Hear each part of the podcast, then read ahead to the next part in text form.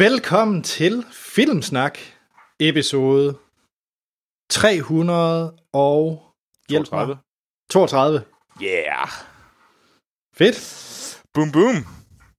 Vi er, vi er stadig i gang efter, jeg ved ikke hvor mange gange corona-special vi kan kalde det her. Det er ikke en corona-special, det her. Nej, okay, mm, jeg har lidt lyst til at kalde det her en corona-special, fordi det er den eneste grund til, at vi snakker om den film, vi anmelder i ugens episode. Det er overhovedet ikke den eneste grund. Det var fordi, at det er en film, der lige er udkommet og passer til øh, det tidspunkt på året, der. Ja. Og så også så. Fordi, at I ikke, I ikke tog jer sammen og tjekkede ud, hvad det var, jeg foreslog. Så jeg vil jo bare sige, I nogle nisser. Ja, det, kom, det, kom, det kommer vi til. Det kommer vi til. Uh, og for, for, for, for lytter, der måske tænker, hov, det er der i den her uge, at både en helt ny David Fincher-film har premiere, og en helt ny film af Anders Thomas Jensen, uh, Retfærdighedens Rytter, har premiere. Det må jo være en af de to. Ja. De, Mank ja. er jo ikke udkommet i den her uge. Jo, den kommer, den er premiere i biograferne i sidste uge. Jeg har ikke biografer hernede, fordi at jeg Nej. er lukket inde i min lille hvide IKEA-boks, så jeg ved ikke, hvad der sker uden for, uden for mit rum. IKEA-boks? Du er i Frankrig. Jamen, de har også IKEA hernede, skal jeg sige. Men altså, jeg har kun ting, der findes på Netflix, øh, H B O Nordic, øh, Disney plus, øh, Apple T V, øh, tror jeg. Ja, så for, nu kan vi lige så godt sige det, fordi at øh, normalt så er vi jo en podcast, der snakker om øh, gode, fantastiske film. I den her Troels, i den her, ja, i den her Troels, lige præcis, i den her uge spolerer Troels det fuldstændig ved, at ja. øh, han har valgt, at Morten, undertegnet og ham selv, så ja, frivilligt, skal anmelde den seneste Netflix julefilm, Jingle Jangle. Jingle Jangle! Ja. Og vi kommer til, hvilken... Øh... Altså, man kan i hvert fald sige, Troels, du har i hvert fald formået at destruere min øh, juleglæde, øh, før den overhovedet er kommet i gang. Åh. Ja. Åh, tak. Det er jeg egentlig glad for. Nu bliver der ingen jul i år, Troels. Det er din skyld. Jeg troede, det var coronas skyld, men jeg... Nej. Nej. Jeg, jeg kan godt lide, at jeg lige rykker takken over corona. Det, det er sgu egentlig meget fedt. Ja. At, jeg, så, at, øh, at, at, det, at det gør så ondt. Okay. Så vi, øh, vi kommer i den her uge til at, eller i den her uge, øh, i den her episode til at snakke om øh, at anmelde Jingle Jangle lidt senere mm-hmm. i episoden. Før vi når til det, så skal vi lige snakke øh, set siden sidst, hvor yeah. at øh, jeg tror Morten er faktisk yderst aktuel, og det er Troels egentlig også. Ja. Øh, mm-hmm. Med nye ting, der er kommet ud. Og det er jeg næsten også. Så en relativt aktuel afsnit af Filmsnak i den her, øh, i den her episode. Øhm, Troels, kunne du ikke tænke dig at tage lidt husholdning, før vi går nope. i gang? Jeg skal nok øh, støve af i hjørnerne. Øhm, og vi vil selvfølgelig gerne, som altid, øh, starte med at sige tusind, tusind tak til alle jer, der støtter os på T I R punktum d k. Øh, det er en hjemmeside, øh, hvor man kan støtte podcast-projekter som vores, med en tier per afsnit, og det er mega, mega fedt. Virkelig jer, der holder gang i pod- vores podcast, og sørger for, at øh, vi udkommer øh, hver anden uge. Derudover så er vi også forfærdeligt glade for alle jer, der har været inde på øh, iTunes, eller Apple Podcasts, eller hvilken som helst anden podcast-platform, øh, som I bruger til at høre det her podcast, og giver os fem stjerner derinde. Det gør det meget, meget lettere for andre lyttere at finde vores podcast, så det er super fedt. Hvis I gerne vil snakke med os, og så er øh, det allerbedste sted, det er vores, vores lille community på Facebook, der hedder Filmsnack Klub, og... Mega fedt med alt den aktivitet, der er derinde. Hvis man bare gerne vil skrive til os, så kan man sende en mail øh, på podcast bindestreg filmsnak punktum d k. Der øh, er det kun Anders, der hører det, fordi han har ligesom valgt, at det er kun ham, der må tjekke det ud derinde. Øh, så skriv til ham, hvis I har quizzer, øh, alt muligt, ris, ros, whatever. I kan bare sende det derinde. Og så kan I selvfølgelig altid følge os på Instagram, Twitter og Facebook under Filmsnak.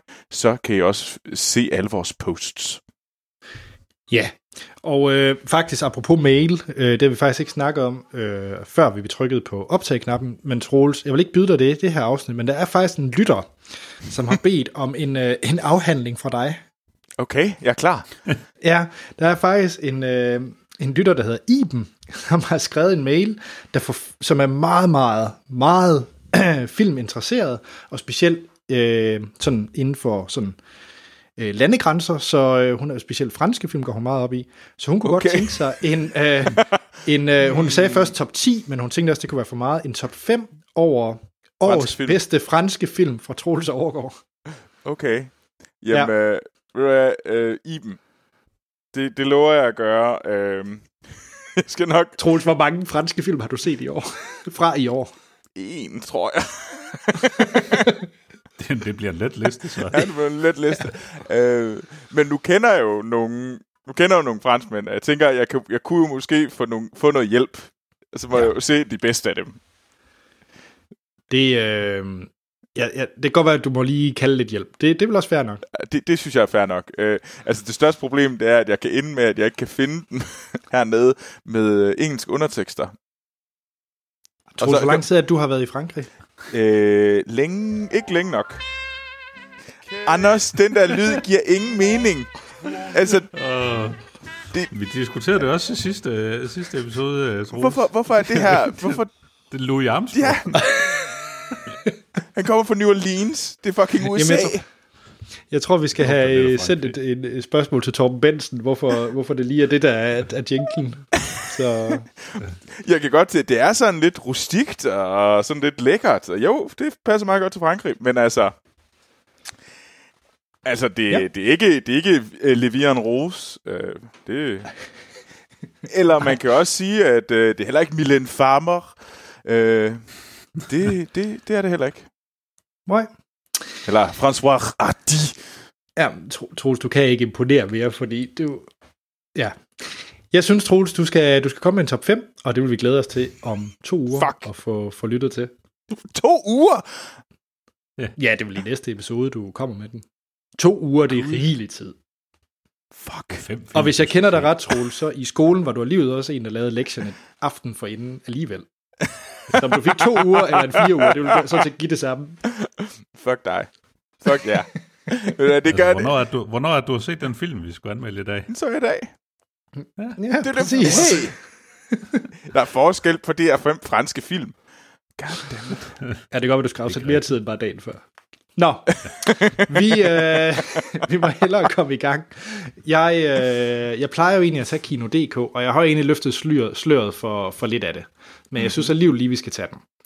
Så vi starter lige med Fincher instruerer Old Man. Ja, det er vel Mank. Øh, det er Mank, ja. Ja, den glæder jeg mig forfærdelig meget til. Er det den, vi anmelder næste uge, eller episode så? Øh, den... Ja, det må det være.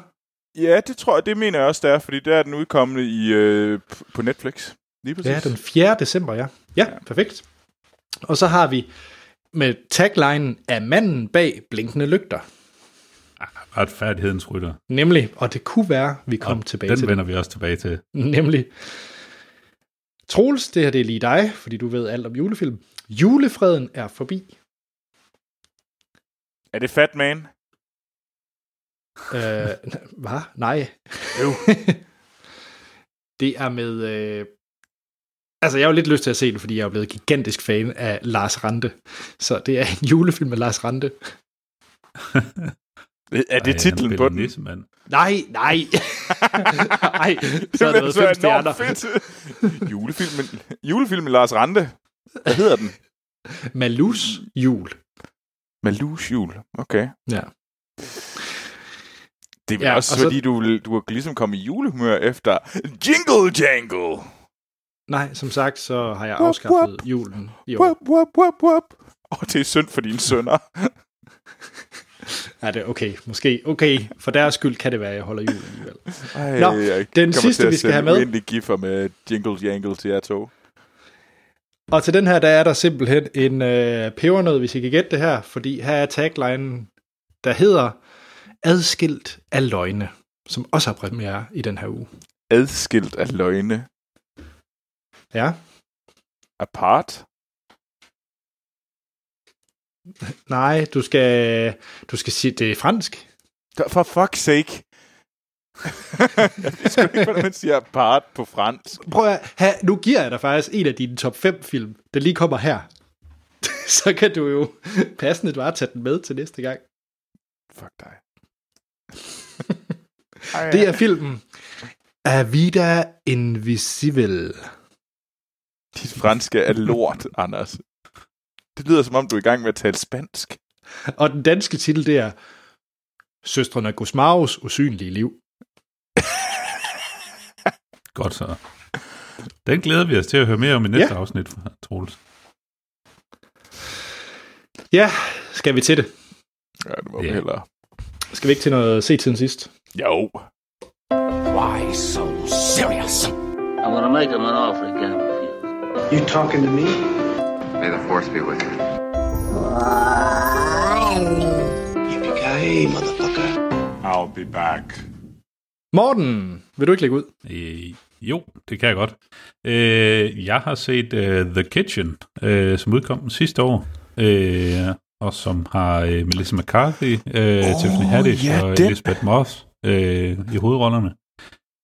Og øh, den er øh, baseret på en øh, tegneserie fra D C Vertigo.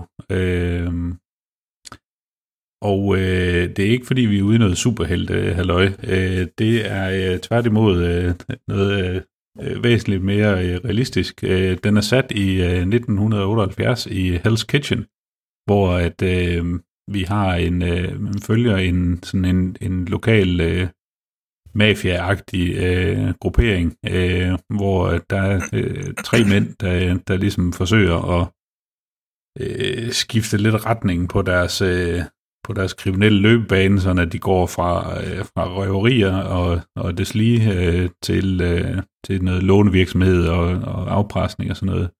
Stedet for, øh, fordi de ligesom mener, at det er lidt mere, det er lidt mere sikkert. Mm. Øh, men de skal lige have et, et sidste knæk øh, for at få lidt penge, inden at de kan, de kan komme i gang med det her projekt, og øh, der går det selvfølgelig galt, at de bliver anholdt alle sammen.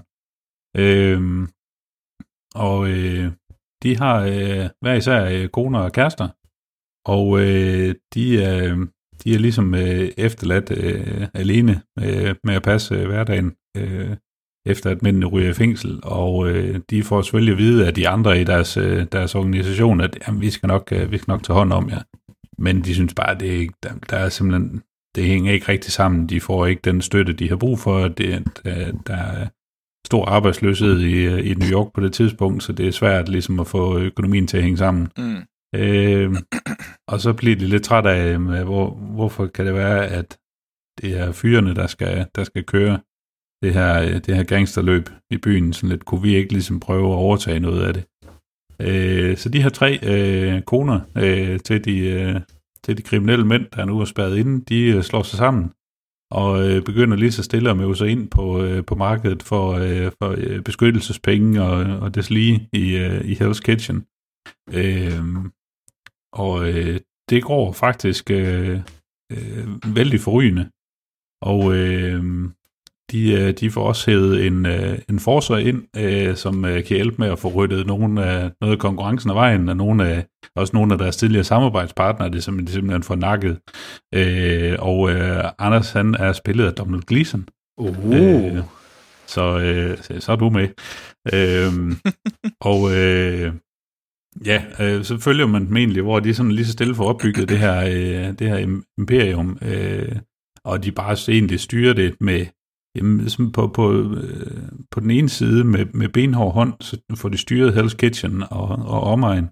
Men på den anden side har de også en lidt mere øh, empatisk tilgang på et eller andet, selvom det lyder lidt åndssvagt at snakke om i den her sammenhæng, men sådan lidt mere empatisk ja. tilgang til, til den, det kriminelle virke, de nu har. Men de er, sådan, de er meget forankret i lokalsamfundet, og de vil egentlig det bedste for, for øh, deres familier og deres... Øh, de handlende i, i området og sådan noget. Øh, mm. Så øh, det, det går egentlig meget godt, og, øh, men øh, pludselig begynder der selvfølgelig at og, øh, øh, ske lidt ting og sager, og de øh, begynder blandt andet at få kontakt til øh, en, øh, en mand fra den italienske mafia, i, øh, øh, som primært der holder til i Brooklyn, øh, og øh, mændene kommer også ud af fængsel igen, og øh, det er sådan, det, der, der begynder til sidst også at være nogle, nogle hvad skal man sige, interne skamysler imellem de, de tre kvinder her, og øh, øh, ja, det er, øh, jeg vil egentlig ikke løfte sløret for, øh, hvad, der, hvad der ellers øh, sker.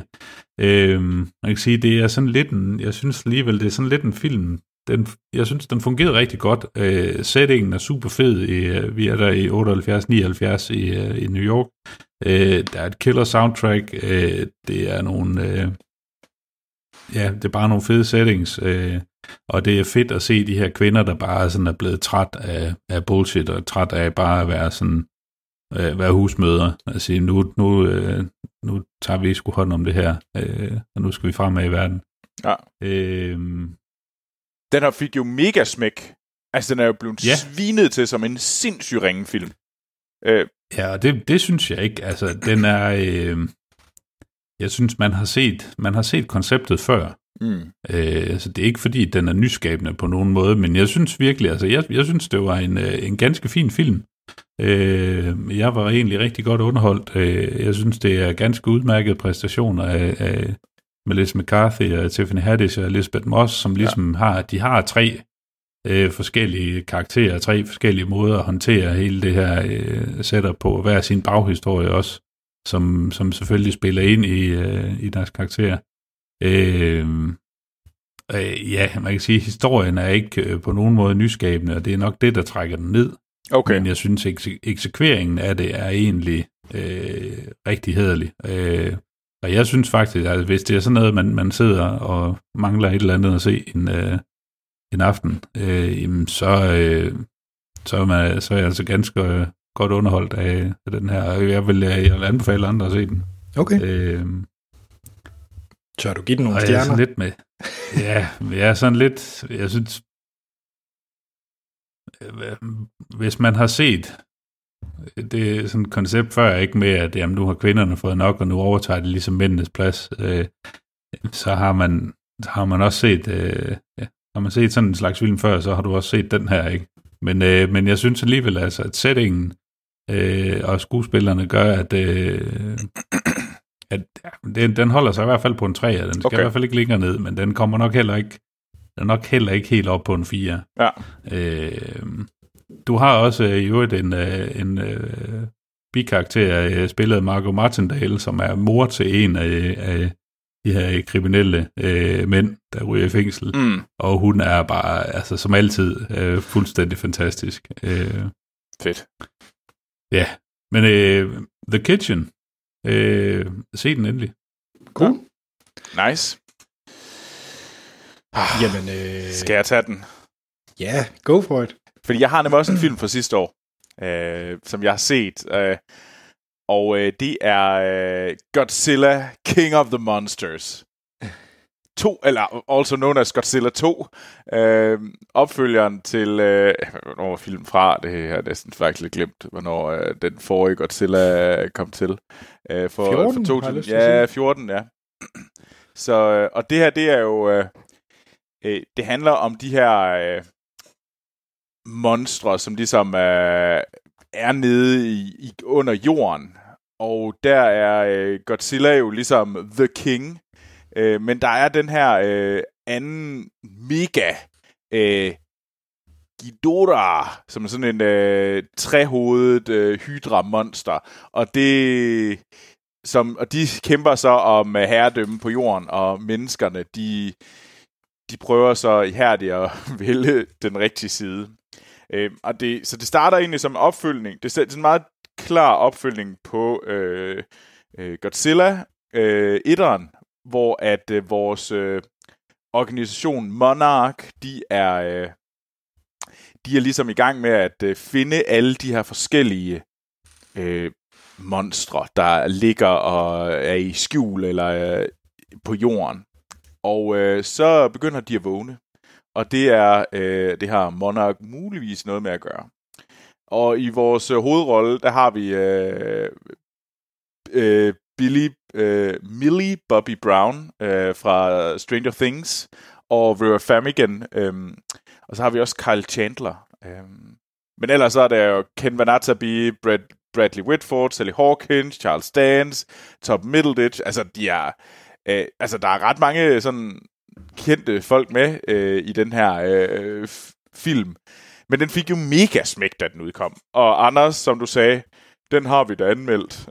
Så det her, nej, det er toeren. Hvornår kom den ud? Sidste år? Nå, det kan jeg overhovedet ikke huske. Men Troels, så, så hjælp mig lige, fordi er det, er det så den der, hvor de smadrer King Kong? Fordi er der ikke noget med, at der kan et eller andet, hvor Godzilla smadrer King Kong? Nej, den ud er ikke kommet endnu. Nå? No. Nej, den, no. den er sat til det, næste det, år. Det er næste år. Det er tre år. Nå, for sådan. Ah, ja. Okay. Ja. Øhm. Der har der bare været snak om den i en evigheder. Ja, faktisk også. Der var snak om den, da jeg var på Comic-Con, og det der i, det var i, det er fire år siden. Ja, men... Nå. Altså, det, det er meget det samme, og altså, nu har jeg faktisk set Godzilla igen. Det et, etteren. Øh, og det var jo faktisk en af de film, vi anmeldte i første sæson af øh, Filmsnak, skal lige sige. Og Anders, du havde den. Øh, den er flot. Og ja, den er rigtig flot. Øh, jeg har så set den igen, og jeg synes altså ikke, den er så dum. Troels, vi har faktisk anmeldt Godzilla King of the Monsters. Har vi det? Ja, i afsnit to hundrede og toogfirs. Fedt. Jeg kan godt lide mit bed. Der er ingen af os, der kan huske det, men den har ikke gjort noget som uh, fedt. Nå, men lide. Så kan lytterne jo sammenholde øh, anmeldelsen fra ja. Den gang. Jeg kan godt lide, at vi har lavet så mange film, og der, Godzilla på den her, den, og den er forglemmelig, den her film. Det, det kan vi så vende tilbage til. Øh, jeg synes, etteren, Godzilla et, er sgu egentlig meget fed. Øh, det, den, har, den har problemer uden tvivl, og det er hovedsageligt menneske, altså rollerne, øh, de menneskelige karakterer, der gør, kan være sådan lidt fejl. Men altså, selve historien om Godzilla er egentlig ret sej. Øh, ja. Godzilla to, King of the Monster, er endnu mere monstersmadder, og det er til tider ret fedt, men det er til tider også bare altså noget rod. Altså bare sådan, det er bare mere og mere og mere og mere og mere på et eller andet tidspunkt. Du får sådan lidt nok. Der er ikke, det, det er næsten på et tidspunkt, så har man lidt svært ved at sådan, at, hvornår slapper vi lige af? Altså, der er ikke det der sådan eftertænksomme øjeblikke, hvor du ligesom kan, øh, kan komme til at forelske dig lidt i de der store øh, krallerspraller, som så er, er, kommer til sådan hele tiden. Jeg kan, jeg kan ikke huske de der monstre fra hinanden, fordi der var fucking, der var sommerfugle, der var... Øh, store fugle med ild i, i, i røven, der var hydra, der var der var næsehorn, der var fucking alle mulige dyr øh, ja. I sådan gigantstørrelser og i mere eller mindre cool form. Og man blev sådan lidt, okay, øh, det kan vi ikke bare fokusere på Godzilla, fordi det er sgu lidt lettere. Øh, så, så det er en det er en rodet film, og det er også derfor, den, jeg giver den to stjerner, fordi den er kluntet. Øh, okay. Men som, jeg tror, jeg så den sådan en aften, hvor jeg sad og sådan tænkte, åh oh ja, jeg skal også, jeg har glemt, jeg har set den. Og det siger lidt Fedt. Om det hele. Jeg har glemt, jeg har set den. Den har jeg aldrig set før. Den skal jeg da have set. Og så klikker jeg på den, og så ser jeg den. Og, og, og nu, når du ved, at vi har anmeldt den, så er det ikke rigtig noget, der ligesom kan genklang. Overhovedet ikke. Jeg er faktisk lidt i tvivl. Jeg er sådan, var jeg, var jeg med i det afsnit? Det, er sådan det lidt tænker jeg også, om jeg bare... Nå. Ja, fordi jeg kan jeg overhovedet tror, ikke huske det. Jeg er sådan helt blank på den her film. Det er selvfølgelig heller ikke sikkert, det er en af jer. Det kunne godt være, at det er en gæstevært, der er anmeldt. Det kunne det, være, kunne det godt det være. Kunne. Skal, vi, skal vi ikke satse på det? Øh, jeg kan forhåbentlig lige sige, at øh, vores anmeldelse af Godzilla, den første, det er episode nitten af Filmsnak, og hvis vi lige skal føle os øh, gamle, så øh, i det afsnit, der anmeldte øh, Troels blandt andet Frozen et, Vi, øh, der var øh, nyhed om, at Harry Potter spin-off, spin-offen Fantastic Beast udkommer i to tusind og seksten, og så er der rygter om, at Ridley Scott skal instruere Matt Damon i The Martian, måske, og så er der den første trailer til Interstellar. Sådan. Ja. Tak, Anders, for at få mig til at føle, at øh, sådan, fordi alt, alle de der nyheder og alle de film, det er jo som gamle film nu. Ja, præcis. Sådan. Der er rygter om The Martian. Ja. Det er fedt. Ja. Nå, må jeg tage den næste så? Det må du gerne. Ja. Fordi jeg har også set en film fra sidste år. Jamen, det er meget i to tusind og nitten. Øh... Jamen, der er jo ikke kommet noget i år. Så, nej, det er øh... Og Troels, jeg taler nu direkte til dig, fordi jeg lige forventer en lille, bare et enkelt klap fra dig. For jeg har nemlig set en film, okay. hvor Keira Knightley er hovedrollen. Og det var ikke okay. noget, jeg og det var noget, jeg vidste på forhånd. Så det var ikke en overraskelse for mig. Så jeg, af mig selv valgte jeg at klikke play på en film. Jeg valgte faktisk at lege den. En film med Keira Knightley i hovedrollen. Har du, har du leget den, eller har du købt den, ligesom du gjorde med Scooby-Doo? Åh, oh, jeg håber, du har købt den. Ja, jeg, jeg, jeg har leget den. Jeg lærte, øh, jeg lærte interfacet den her gang. Nå, men jeg har set øh, Official Secrets, og det er den seneste film af manden bag X-Men Origins Wolverine og Ender's Game. Det er nogle gode film. Og så har han også lavet Eye in the Sky, den der med Helen Mirren. Ja. Ja, nå, øh, Gavin Hood hedder han. Nå, mm. og Official Secrets, det er en, øh, jeg har begyndt, og øh, jeg tror det er oven på alt det her øh, fedt om dæk, der foregår over i Nordamerika med tåbelige valg og øh, politik, der kajer i det. Alt, alt, alt er lort, så derfor vil jeg godt lige se noget, hvor at... Øh, alt altså, er lort. Et, Nej, nej, nej, hvor, hvor folk enten øh, gør gode ting og gode til deres arbejde. Vi snakker om det tidligere med, med Sorkin. Jeg, jeg vil gerne se sådan noget, ala, et eksempel kunne være Spotlight, som jeg også har genset. Altså, hvor mm. nogle dygtige journalister gør dygtig øh, håndværk og optravler noget. Ja. Det vil jeg gerne se i sådan nogle film. Så derfor så jeg Official Secrets, fordi jeg synes, den lød spændende. For plottet det er, at øh, baseret på virkelige historier, øh, hvor at man i to tusind og tre... Der var jo alt den her ballade med øh, Bush-regeringen og øh, det her med F N's Sikkerhedsråd, hvor hele den her debat var, skal vi gå i krig i Irak? Og alt det her med, er der masseødelæggelsesvåben og alt det her. Og øh, var faktisk, jeg, jeg er helt sikkert nok kendt til det, men jeg har fuldstændig glemt det, i hvert fald øh, i, i så fald. Fordi den her film handler så om Keira Knightleys øh, karakter, eller person. Hun spiller nemlig Catherine Gun. Og Catherine Gun, hun var en øh, britisk øh, whistleblower, ala øh, Snowden, som arbejdede inde, inde i sådan et... Øh, hun får alle de optagelser, som den britiske sådan, sikkerhedstjeneste, de, øh, de lytter på. Altså, så de aflytter jo en masse folk, okay, uden de ja. ved det. Og, og hun er så øh, japansk tolk, så hun sidder så ligesom og oversætter mange... Alle japanerne. De, Japan- alle japanerne, ja. Og så laver hun rapporter på det og giver det til, øh, til britisk øh, N S A-agtigt. Mm. Jeg glemmer, hvad det hedder i, i England, men tilsvarende. M I fem. Og hun får så... Sikkert. Øh, og hun får så på et tidspunkt en mail, og det er ingen spoiler, øh, fordi det foregår mm. ret tidligt i filmen. Hun får, får så en mail, det gør alle faktisk i den afdeling, om at de nu skal aflytte øh, alle, øh, der sidder i F N's øh, Sikkerhedsråd, så amerikanerne og britterne, de, øh, kan bruge, de kan finde noget snav, så de kan blackmail dem, for så at de kan stemme for krigen i Irak. Det er jo ikke særlig. Det er jo det ikke særlig. Øh, det lyder meget røvet, og det øh, var blevet til en kæmpe sag, og, og så handler filmen så om, at hun, hun, hun lægger det dokument, og hvad sker der så efter? Øh, og øh, Vi følger så, øh, ud over Keira Knightley selvfølgelig, har vi så Matt Smith, som nogen måske kender som doktor Who, ja. som, øh, som så spiller den journalist, der ligesom får det information, som øh, Catherine Gunn, Keira Knightleys karakter, deler. Øh, og så har vi så Ralph Fiennes, fleste kender ham som Voldemort, øh, spiller så hendes øh, forsvarsadvokat. Så det er sådan rigtig en, det her... Man holder med Keira Knightley, hun har gjort det gode. Det er, det er der egentlig ikke så meget, det kan nogen måske synes, det er negativt om film, men man holder helt sikkert med Keira Knightleys karakter. Mm. Og så er der sådan rigtig, øh, hvad sker der så? Og, og lidt courtroom-drama og sådan lidt. Øh, og jeg, jeg synes oprigtigt, den var, det var en rigtig fin film. Det må jeg faktisk sige. Øh, jeg synes, den var spændende, det var velspillet, og jeg... Øh, Det kan godt være i to tusind og tre, der var jeg lige startet i første G på gymnasiet, så det gik nok mest op bare i druk. Så det var ikke noget, der, det var ikke noget, der sagde mig noget, det her i hvert fald. Det er ikke noget, jeg kunne huske, noget af det, der foregår i den her film. Så for mig var det ret perfekt, fordi det var ikke noget, der jeg kendte til, det her, den her sag.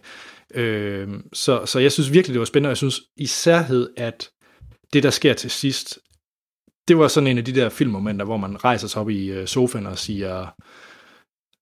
siger noget, og så kan jeg ikke sige, at man siger fuck jer, yeah, eller man siger for helvede, øh, hvis, hvis folk ikke vil spoiles. Øh, men det er sådan en af de der momenter, hvor man, øh, man sidder helt ude på kanten af stolen, helt ind til, til rulleteksterne, de kører. Fedt. Øh, så det var godt? Ja, jeg synes, jeg synes, det var godt, og det er en meget... Øh, den er... Øh, ja, jeg kan faktisk se, den er en time og halvtreds. Det følte jeg faktisk ikke. Nej, jeg synes egentlig hele tiden, den bare var sådan meget øh, skarp, og der skete noget hele tiden. Ja. Øh, jeg tror måske det eneste, der kan føles lidt langt i det, det er, der selvfølgelig er et sideplot med, øh, med hendes mand. Øh, men omvendt er det også en ret spændende plot, fordi han er faktisk fra, fra Irak, manden, og der kommer nogle ting med hans opløb, op, øh, hel, øh, opholdstilladelse mm. øh, på spil i løbet af filmen også. Så, så ej, jeg synes alt i alt en super fin film. Jeg vil anbefale folk at se. Jeg har faktisk, jeg har lyst til at give den, og jeg giver den også fire stjerner, for jeg var faktisk af film i år, det her er en af de, de absolut bedre, jeg har set. Den mangler noget for at komme helt op på en, på en femmer, det gør den helt sikkert, fordi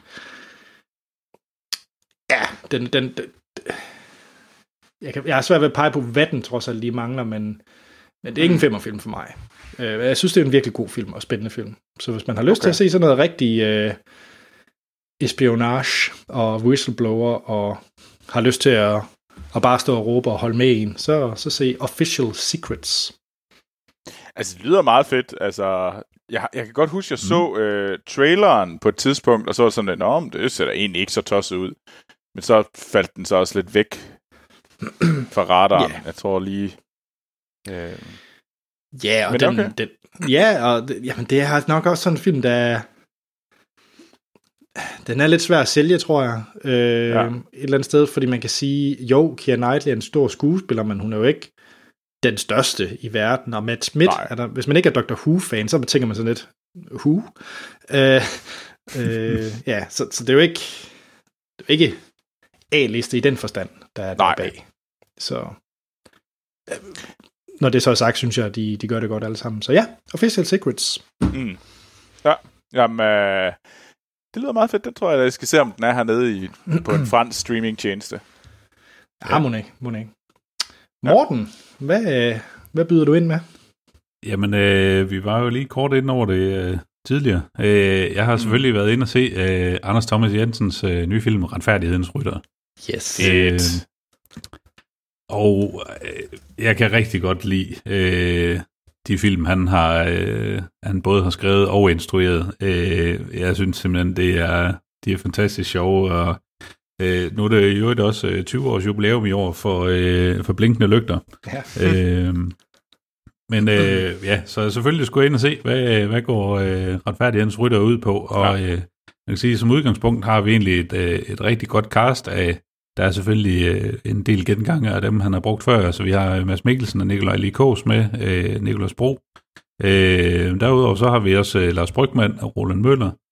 Øh, og øh, Så har vi øh, hvad hedder hun, Andrea Heik øh, Gadeberg med, øh, som også er øh, en ny, ung øh, skuespiller, mm. øh, som er, er værd at holde øje med.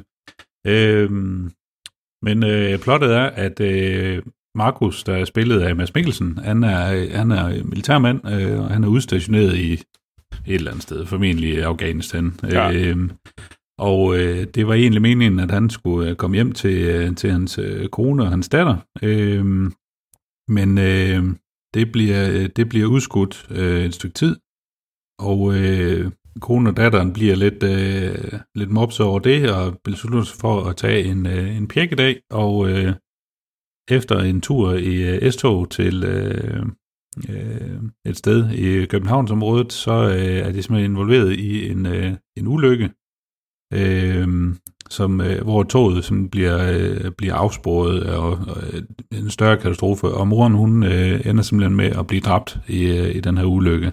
Mm. Øhm, og øh, derfor bliver han øh, selvfølgelig sendt hjem med det samme, øh, for at tage sig af datteren. Og, øh, ja. øh, men øh, i toget er der også en, øh, en statistiker, øh, spillet af Otto, øh, spillet af Nikolaj Likos, ja. øh, som er øh, meget begejstret statistiker. Øh, han, synes, øh, han synes, statistik det er der det fedeste i verden, er, han har været med på et eller andet statsfinansieret projekt øh, om at lave en algoritme, der, øh, der så, øh, hvor de har fået, åbenbart fået frie hænder og forskellige millioner til at udføre et eller andet projekt øh, af ham og øh, hans kollega Lennart øh, og øh, en tredje kollega Emmentaler.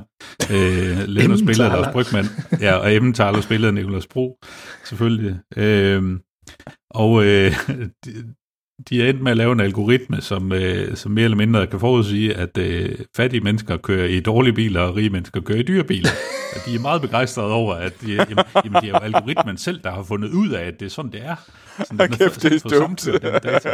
Det kan de ikke forstå, at, at, at dem, der har bestilt dem til at lave den her algoritme, at de er sådan, at, at nej, men altså, det vi har brugt fire millioner kroner på, så lidt ud i fyret. Nå, øh, men Otto, han er jo blevet fyret fra det her øh, job, fordi han åbenbart er fuldstændig uduelig, eller han er jo skide god, men han, han, er ikke så, han er ikke så god til at finde praktisk anvendelse for de ting, han laver.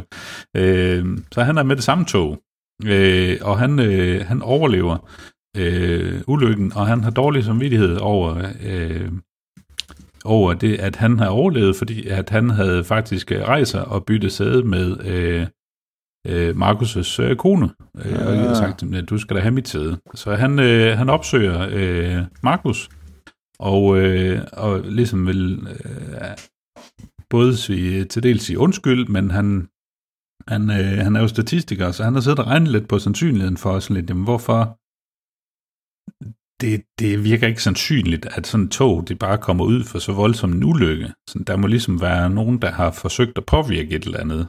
Så han mener, at det er simpelthen en, en form for terrorhandling, eller på anden vis, øh, ja, nogen, nogen, der vil nogen noget ondt, fordi i toget er der også en, øh, en fyr med, som øh, skal vidne mod øh, en større rockerbande, øh, selvfølgelig med, øh, øh, hvad hedder han, øh, øh, nu er navnet lige væk, mm. øh, hvad hedder han? Godt spørgsmål. Han fra, øh, ja. Det er også lige meget.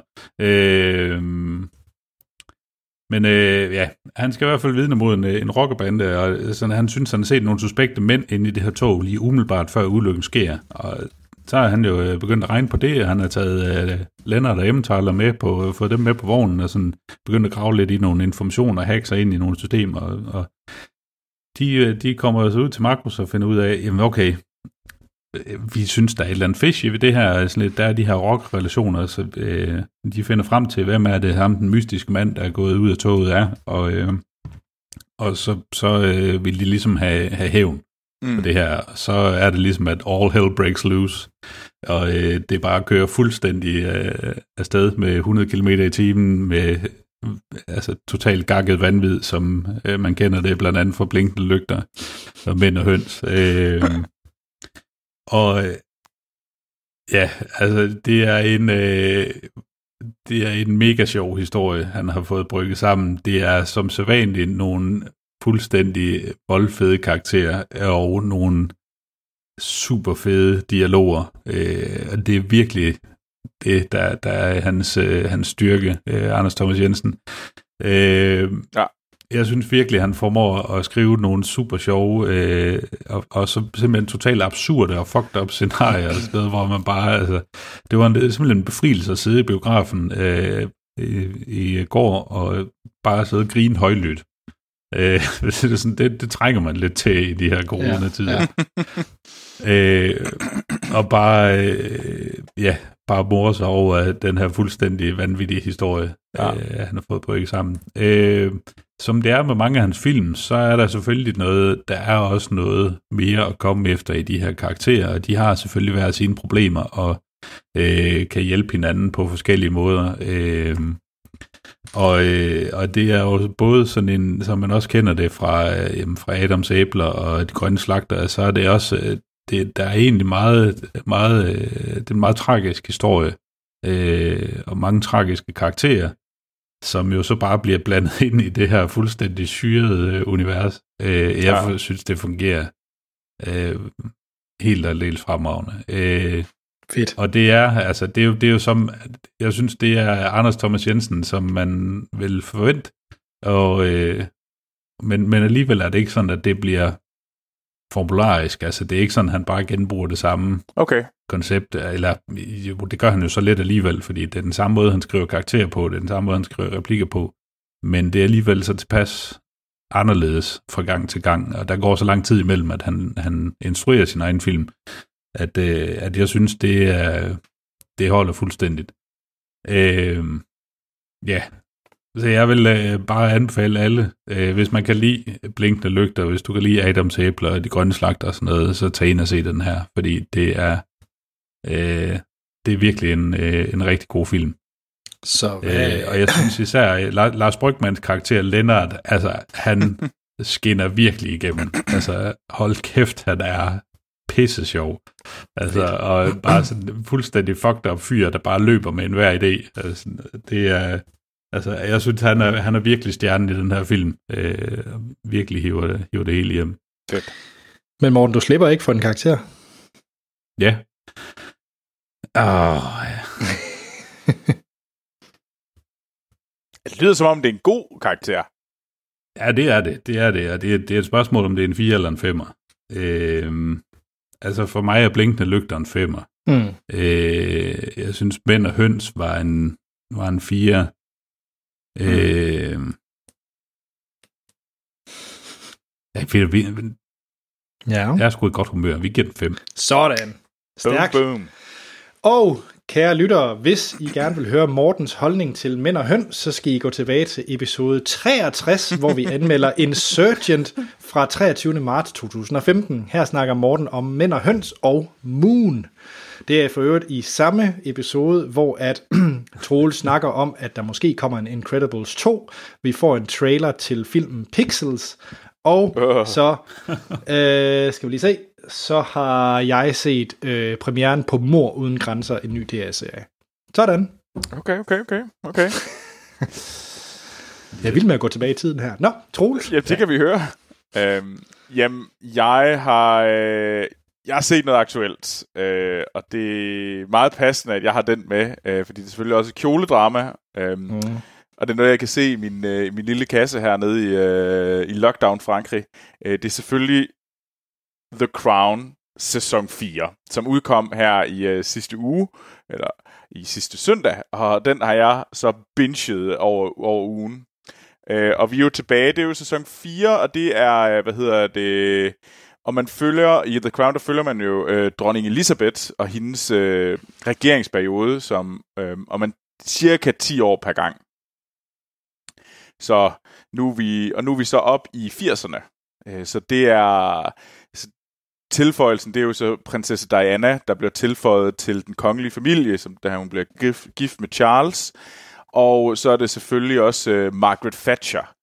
Øh, så øh, det Det bliver lige pludselig meget mere bidsk, den her, øh, den her sæson, fordi der kommer noget af alt det drama, man ligesom kender til. Mm. Jeg kendte ikke rigtig så til meget til det, der skete før, øh, om den engelske royal familie, men da man kommer op i firserne, og øh, prinsesse Diana bliver en del af det, så bliver det jo lige pludselig meget mere, øh, der bliver fortalt meget mere om det, eller det bliver i hvert fald meget mere sådan en central del af, af den almene verden. Så jeg kan da godt huske, at... Øh, at Lady Diana, eller prinsesse Diana og øh, prins Charles gik fra hinanden, for eksempel. Og sådan noget. Det, man kan da huske. Man så da godt de der overskrifter i halvfemserne.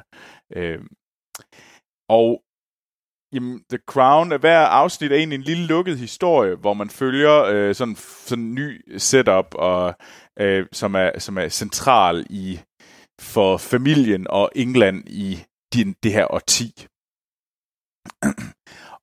Og det er jo selvfølgelig, det handler enormt meget om Charles og Diana, det, men det er også enormt interessant, og jeg, øh, jeg synes, det er, øh, det giver noget mere fylde øh, til serien, fordi nogle gange synes jeg, serien bare, han var, var sådan lidt, øh, det var sådan lidt sært, man så det altid ud fra de royales perspektiv, men det var ikke, de var ikke særlig interessante i forhold til det, det handlede om. Altså for eksempel månelandingen. Det var sådan lidt, hvorfor skal vi hele tiden høre om øh, sådan dronningens øh, syn på... Altså det var sådan hele tiden, det var sådan... Det var som om, det var sådan lidt en halvfede vinkel, man så det fra. Øh, mens her kan man ligesom... Nu bliver det ligesom... Det bliver noget mere beskidt øh, deroppe i firserne med... Og, og dramaet bliver større, og det bliver også mere interessant. Og jeg synes... The Crown sæson fire er en af de klart bedste sæsoner. Troels. Øh, ja. Jeg, jeg har faktisk... Øh, der var rigtig meget på min, øh, min Twitter-feed, der snakkede, øh, der viste billeder fra den her sæson. Ja. Kan jeg... Og jeg, og jeg er faktisk... Jeg, jeg, jeg er lidt nysgerrig på den. øh, fordi det er noget, hvor jeg ligesom dig, der er nogle ting, jeg kan huske i det. Mm. Øh, og er, er det, kan man hoppe direkte ind her i sæson fire, eller skal man have set de tre fortgående historier? Jeg synes godt, man kan hoppe direkte ind. Altså jo, det kan man godt. Altså, jeg tror bare, der er nogle ting, man ligesom så skal være opmærksom på, man så gør. At det er, fordi jeg synes, at det der er synd for, at det der taler imod, at man bare hopper ind, det er, at man mister for eksempel øh, noget om Charles. Jeg synes, øh, Charles-karakteren er ret interessant, fordi den her familie, jeg synes, det, jeg synes, det serien gør allerbedst, jeg skal nok vende tilbage, Anders, øh, mm. det er at fortælle om de her personer, som er blevet fanget i den her, og de, de talesætter det flere gange nærmest som et fængsel, at de blev fanget i de her roller, mm. og, og de kan ikke slippe af med det, og de, og de gør så mange ting, både ved hinanden og, øh, og imod sig selv, bare for at leve op til den rolle, de er blevet givet. Øh, ja, men det er også, det er også altså, det, og det, det henleder også lidt til titlen, ikke, hvor det er også et udtryk, de bruger at sige, jamen det er, det er The Crown, eller det ja. Er sådan, det, det, det der er et what to, to be expected of The Crown. Ja. Altså det er sådan lidt, det er, det er institutionen, det er kongehuset som institution, mm. der ligesom dikterer, at jamen sådan her skal det være, fordi sådan har det altid været, sådan har vi altid gjort, så det skal vi da ikke stille spørgsmål ved, nu skal vi bare øh, ja. klappe hælene sammen og makke ret. Øh, ja, og det... Og jeg, øh, Ja, det, det vil jeg give det ret i. Altså det, det sådan hele det hele det, hvad man siger, det spil der er internt i familien og, øh, og de, de spændinger der er, øh, det, det kommer man selvfølgelig til at mangle, ja. Hvis man bare springer ind i sæson fire. Ja, og jeg synes nemlig det der med at Charles karakteren på mange områder er jo den her mishandlede sjæl, som, ja. øh, altså det er i hvert fald sådan han portrætteret, som og hvis du bare springer ind og kun ser den for Øh, til den her sæson, så synes jeg i hvert fald, at, at det er vigtigt, at, man, at du, du ikke bare springer på Dianas side.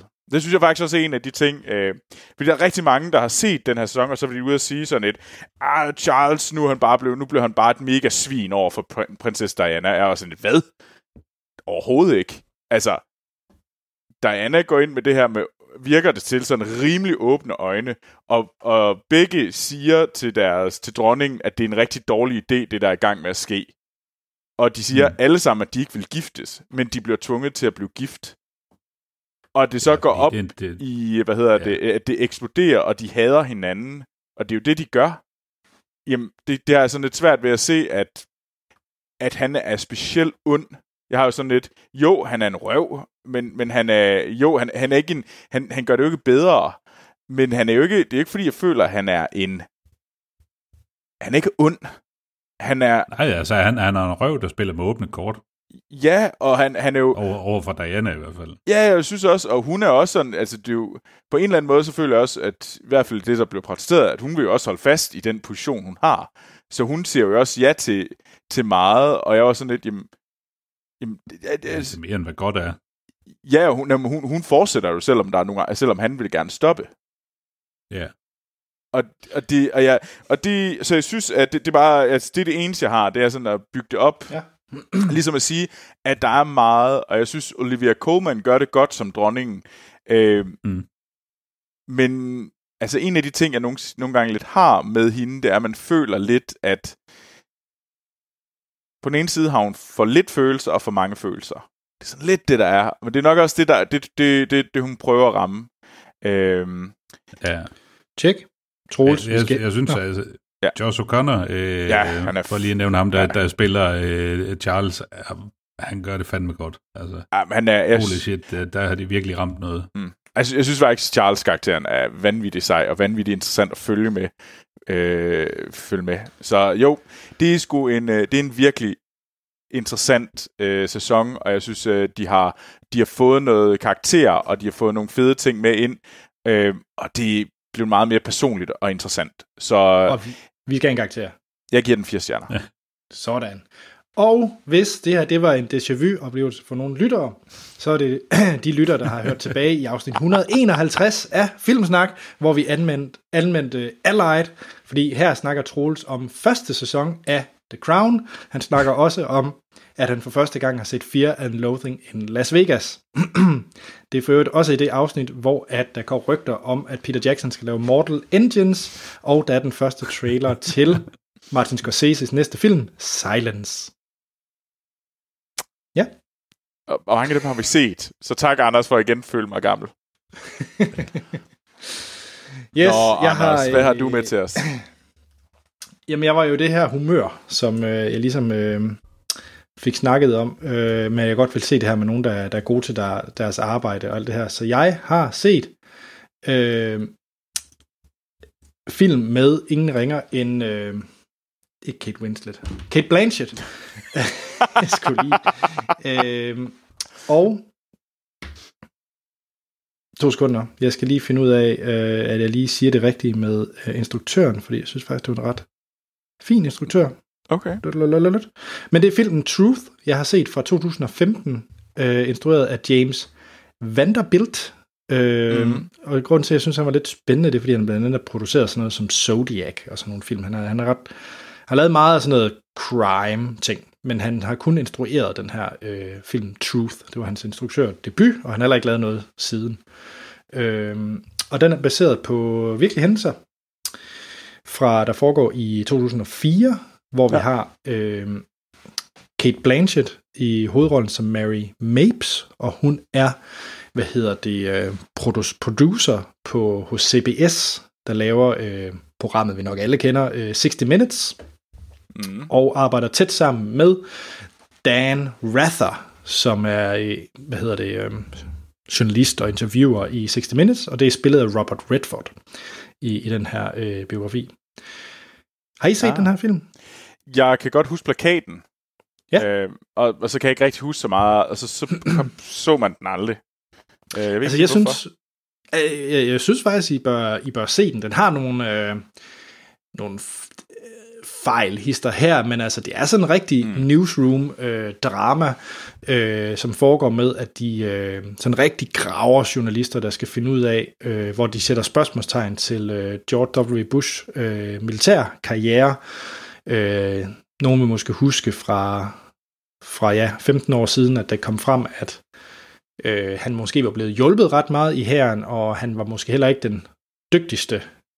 Øh, og han slækkede måske ret meget på sine opgaver der i, i hæren, og det var jo lige op til præsidentvalg, så ja. det var jo øh, ret spændende, øh, at, og, og de her ting kom frem.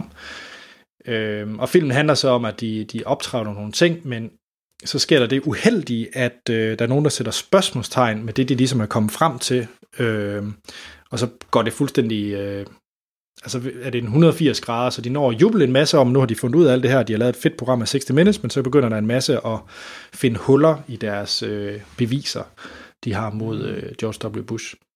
Og det er et super fint hold, altså vi har, øh, hun har et hold af journalister og gravejournalister med blandt andet Topher Grace, som man kender fra That halvfjerdserne Show, øh, Elisabeth Moss og Dennis Quaid, alle personer.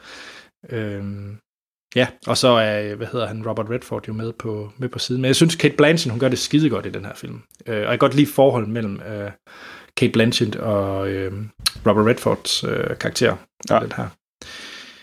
Altså, hvorimod, jeg synes, Official Secrets, synes jeg faktisk er lidt skarpere end den her, og jeg synes måske også, Official, Official Secrets var lidt mere... Jeg tror egentlig, begge emner er jo faktisk meget lige hinanden et eller andet sted. Øh, ja. Men jeg synes... Official Secret, Secrets gjorde det noget bedre. Øh, jeg tror, mit problem med den her, det er, at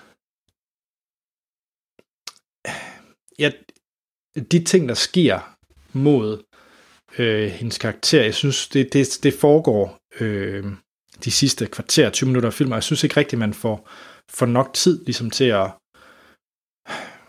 til at føle, hvordan hun håndterer de konsekvenser, fordi det er en meget karakterdreven film, og jeg synes, man er meget på hendes karakter, mens man opdager alle de ting, og så når tingene ligesom begynder at blive gå galt, så føler jeg faktisk, at filmen øh, måske har prioriteret lidt forkert, øh, hvad for noget af det, man skal mm. bruge, bruge mest tid på. For jeg synes, det blev lidt jappet til sidst, øh, og det var en der, hvor jeg synes, det egentlig kom rigtig noget substans på det.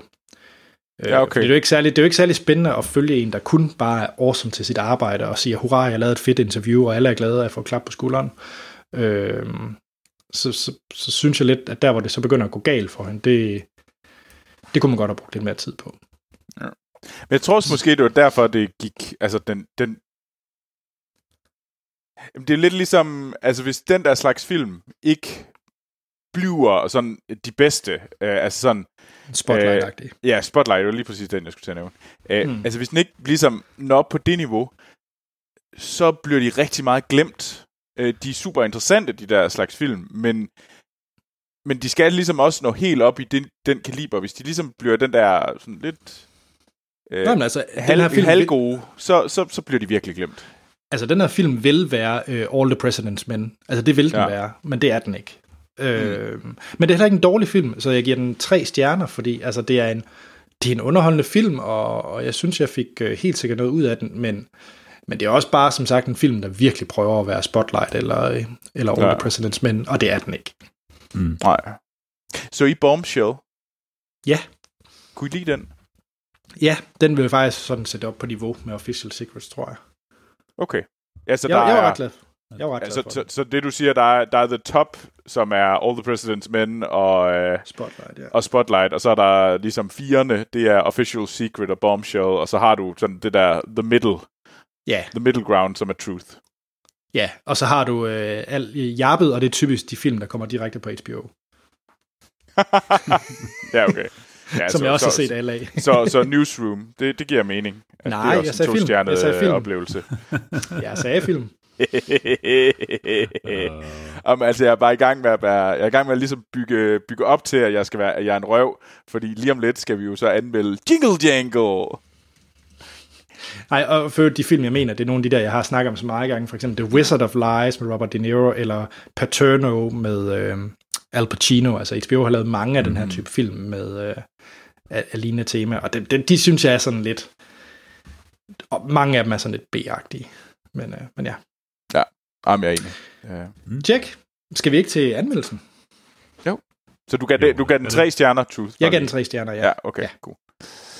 Jo. Cool. Men her er så vi skal. Et...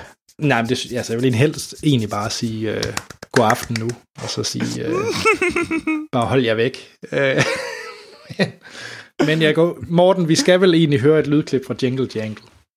Yeah. Ja, det kommer her. Once upon a time lived the greatest inventor that ever there was, Jeronicus Jangle. Merry Christmas! Merry Christmas indeed! Jangle, for the last thirty years, you've been promising something sensational. I need more time. Either come up with the money or by Christmas, or show me the revolutionary invention you once promised. Nej. Tak. Tak. Det var et, øh, et lydklip fra øh, en julefilm, som Troels synes, vi skulle, vi skulle se, som har ja. fået premiere på, på Netflix, som hedder Jingle Jangle A Christmas Journey.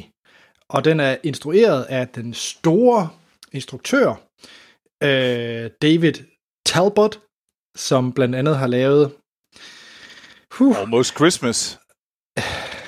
Med øh, Danny... Øh, øh, Donald Glover og... Øh, eller Danny Glover, er det sådan øh, og øh, Monique. Og Omar Epps. Altså, og så D C han lavet... Young Fly. Boom, boom, boom. Ja, jeg ved ikke, hvad noget af det der betyder. Så har han også lavet El Camino Christmas med... Det ser ud til, at han har sådan et eller andet med julefilm. Det ja, han er meget glad for julefilmen. Det er relativt, relativt stenet. Han har lavet andet end julefilm. Det er ikke noget, man kender. Han har, han har lavet filmen Baggage Claim, eller skrevet den. Han har også skrevet First Sunday. Jamen, er det nogen, du kender? Nej. Nej. Godt så.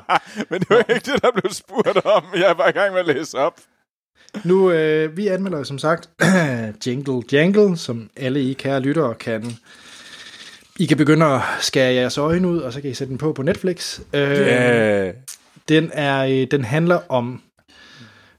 Ja, det vi har øh, Jeronicus i hovedrollen, spillet af Forrest Whitaker, eller semi-hovedrollen, og, øh, og han er øh, opfinder, og han laver øh, skøre øh, legetøj, som ingen andre kan lave det. Ja. Og så er der den, øh, den uge så grusomme onde øh, Gustafsson, spillet af Keegan Michael Key, som stjæler hans øh, opfindelsesbog og begynder at lave en masse ting og overtager hans øh, legetøjsforretninger og så videre og så videre, og så flere år se. Nej, okay, nu går jeg bare i gang med at spoile den. Det er også ligegyldigt. Ja. Ja, så øh, kort sagt, ham der Gustafsson, spillet af Keegan, Keegan Michael Key, han er led for Strydiger er god. Der er et... Øh, Et barn, der skal hjælpe ham, og det er jul. Det er plottet. Yeah. Og, der og der er rigtig er... meget song and dance. Der er jo strengt taget mere dance, end der er song langt hen ad vejen, fordi det er jo ikke, det er jo ikke en musical, er det det? Oh. Øh, jo. Oh, jo. Men de altså... synger jo ikke. Altså, det er jo åbenlyst. Der er... Nej, okay. Ja, det er ikke, de synger ikke... Øh... Ikke alle sammen. Nej, det gør de kraftigt med. Det føler nogle gange, Anders, det Anders, langt hen ad vejen, ma- mange af scenerne, specielt sådan noget som en snibboldkamp, vi kommer til selvfølgelig, altså mere som en dum, øh, hvad hedder det der, Disney-show, øh, en musikvideo, end det føles som noget musical. Det, det, det, det vil jeg Jamen, ikke svare er... på endnu. No. men, men, men altså, ja. Det er jo kun, øh, hvad hedder det, Les Miserable-filmen for, for, jeg ved ikke, hvornår den udkom, øh, for nogle år siden, som, hvor at, øh, de sang, mens de spillede skuespil. Ellers så plejer man jo altid at basically øh, mundåbne, og så optager man det i et studie. Det er fint. Det er... Øh... Ja. Nå, vi kommer til, hvad jeg synes. Øh, fordi det er jo ikke rigtig nogen, jeg tror ikke, der har... det, jeg tror ikke, der er nogen, der er i tvivl om, hvad I synes. Nej. Øh, vi starter lige med dig, Morten. Dine forventninger ja. til den her film?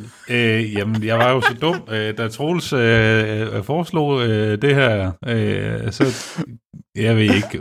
Altså, jeg har nok brugt sammenlagt øh, ti sekunder på at google på det her, og kunne se sådan lidt... Nå, øh, det var noget julehalløj.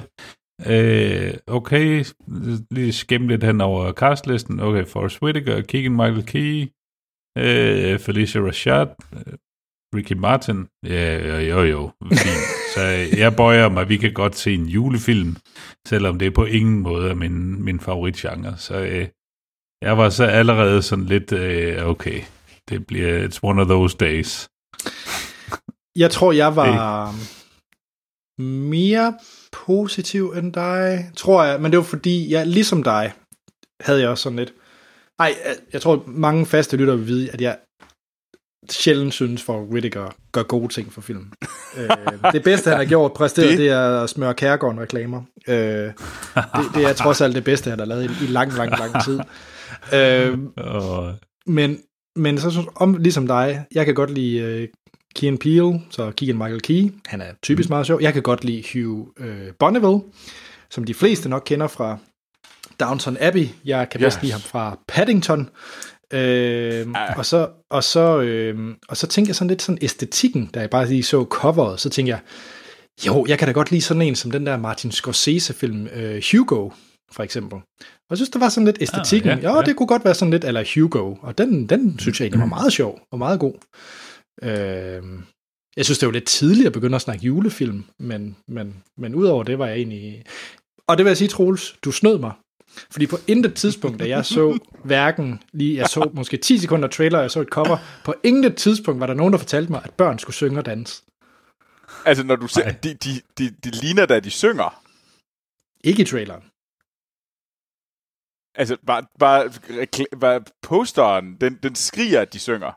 Nej. Og der står endda musical på I M D B.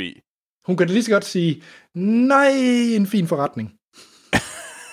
Okay. Ja, ja der, der er jeg med Anders. Altså, jeg, jeg fik ikke lige set, at der stod musical. Nej, jeg føler altså, jeg blev shaftet ind i en musical, Troels. Øh, øh, den, den, den, den tager jeg ikke på min side, fordi at, øh, nu kan jeg så... Nu kan jeg, Kære lytter, bare for at give jer lidt om sådan lidt baggrund til, hvad der sker. Så den måde, vi ligesom, vi snakker gerne i starten af ugen, der snakker vi lidt om sådan, nå okay, øh, vi skal optage på søndag, vi snakker lidt om sådan hvad. Og der skrev vi, øh, der skrev jeg, hvad skal vi anmelde?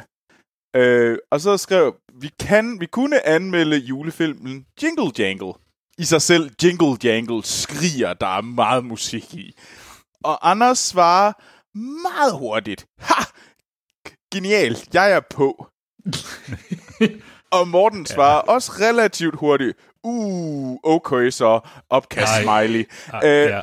Ej, det var ikke uh, det var øh. Okay så. øhm, og ved du hvad, så, så på den måde, altså, jeg, jeg frelægger mig alt ansvar for, at I, I det der med, at jeg Ej, er blevet sjæftet eller noget. Anders, du sagde, ha, genialt, jeg er på, så du må have vist et eller andet. Du havde mulighed for at Troels. sige, nej der, du kan ikke, hvorfor siger du så genialt? Siger Fordi du, du rent faktisk kommer med muligt? et forslag. Nej, jeg siger genialt, når du faktisk kommer med et forslag. Fuck dig. Er det noget bullshit, Anders? Du vidste det her. Du er bare ude for at lægge ansvaret væk fra dig, fordi du så noget, du ikke kunne lide. Det er da ikke min skyld. Du skulle da bare have gjort dig lidt. Du skulle have forberedt dig lidt. Jamen, det er jo også meget sundt bare at komme ind. Jeg kan jo godt lide at komme ind, sådan uden at have set en trailer eller vide noget om filmen. Bare komme ind sådan og blive overrasket. Ja. Det blev du jo og også. Og det blev jeg også. Ja, det ja. blev du nemlig. Du fik alt det, du gerne ville have. Ja, jeg blev... Ja, nå. Vi skal, Troels, hvad var dine forventninger? Nu var du jo dig, der valgte den. Mine forventninger var, at jeg skulle se noget lort. Men det bedste var, at I sagde ja med det samme, og jeg tænkte, okay, fair nok, så kører vi med det den. Og det var sådan lidt... Ved du hvad? Det, det, det, så jeg havde, jeg havde virkelig ikke store forventninger. Jeg havde, jeg, jeg frygtede, at jeg skulle se, jeg, jeg har virkelig frygtet musikken ret meget, men jeg var godt klar over, at det var Music and Day, fordi den hed Jingle Jangle. Jingle bells, jingle... Altså, hvis der er noget, der siger jingle, så er der kraftet med musik. Ej, ah, jo. Ikke nødvendigvis. Giv mig en film, ah. hvor, med, i, hvor jingle er med, uden at der er musik og dans. Uh, lad mig lige hurtigt tænke. Jeg ved ikke engang, hvor mange jingle-film der er. Jingle. Uh, nej, okay. Uh, Mission Julegave. Jingle all the way. Yes. Sådan. Fuck. For jeg hørte en rigtig, rigtig, rigtig fin julefilm. Ja. Der er også filmen Jingle Bell Bride, som absolut på coveret ikke ligner en, øh, en musical. Det, det er en Hallmark Channel-film, som ligner sådan lidt sådan noget... Ej, hvor er der mange grimme film, der har, øh, hvad hedder det, ordet jingle i sig. Jeg kan så sige, det er Jingle Jangle, Jingle Bell Bride, Jingle All The Way, Jingle Around The Clock og Jingle Bell. Huh. Morten, vidste du, der var en tour til Jingle All The Way, spil med Larry the Cable Ej. Guy i hovedrollen? Til, uh, film med Larry the Cable Guy skal man bare holde sig fra. uh, Nå, jamen... Ja. Øh, skal vi, skal vi så snakke om, hvad vi så synes yeah, om filmen? Ja, ja, det skal vi. Hvem vil lægge ud? Men må jeg ikke, må, må jeg preface den lidt igen med at fortælle, mm, hvad, ja. hvad, hvad, hvad Morten han sagde?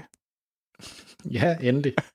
Ja, jeg skrev jo øh, i vores øh, messenger-tråd øh, til dig, da jeg var gået i gang med at se filmen. Øh, lad, mig lige, lad mig lige, inden jeg skriver den her kommentar til, til, henvendt til dig, Troels, ja. så lad mig lige øh, øh, komme med settingen.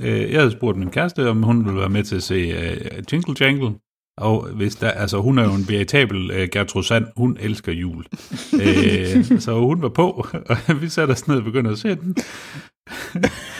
Og Troels, så kan du læse op nu, hvad jeg skriver til dig. Troels, jeg er fem minutter og tyve sekunder inde i Jingle Jangle, og jeg hader dig allerede for at vælge filmen. Ja. Yeah. Meget sur smiley. Ja, på det, på det tidspunkt, der, der begynder min kæreste at grine hånligt, og rejser sig op og går. Og så hænger jeg ellers på det her shit show. Øh, fordi fem minutter og tyve sekunder inde i filmen, der kommer den første sang. Ja. og, og din kæreste og, gør, i, nope. Øh, ja, præcis. Så gik hun ud og ordnede noget vasketøj i stedet for, fordi det var mere spændende.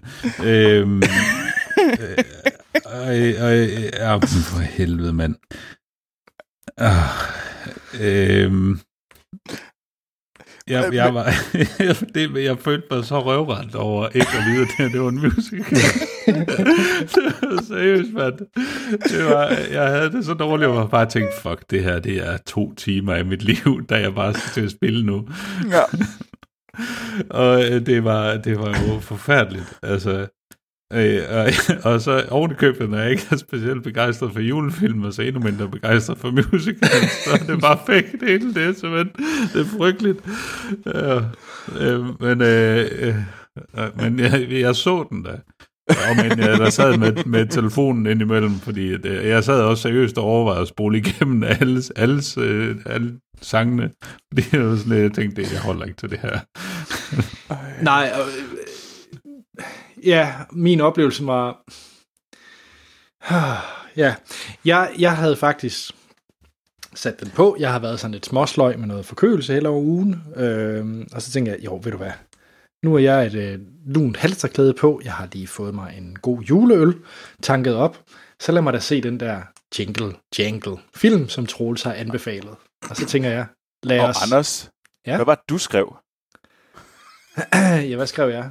Sidder du med det? Jeg kan ikke huske, hvad jeg skrev. Imponerende, Morten. Jeg fandt mit kom- kompa- kompas for at finde retning mod Frankrig for at råbe galle, så snart jeg så coverbilledet. Ja. Og det tæller mig faktisk lidt i tvivl, fordi så må du jo vise, hvad du gik ind til. Også da du nej, sagde ja nej, til, at vi skulle anmelde filmen.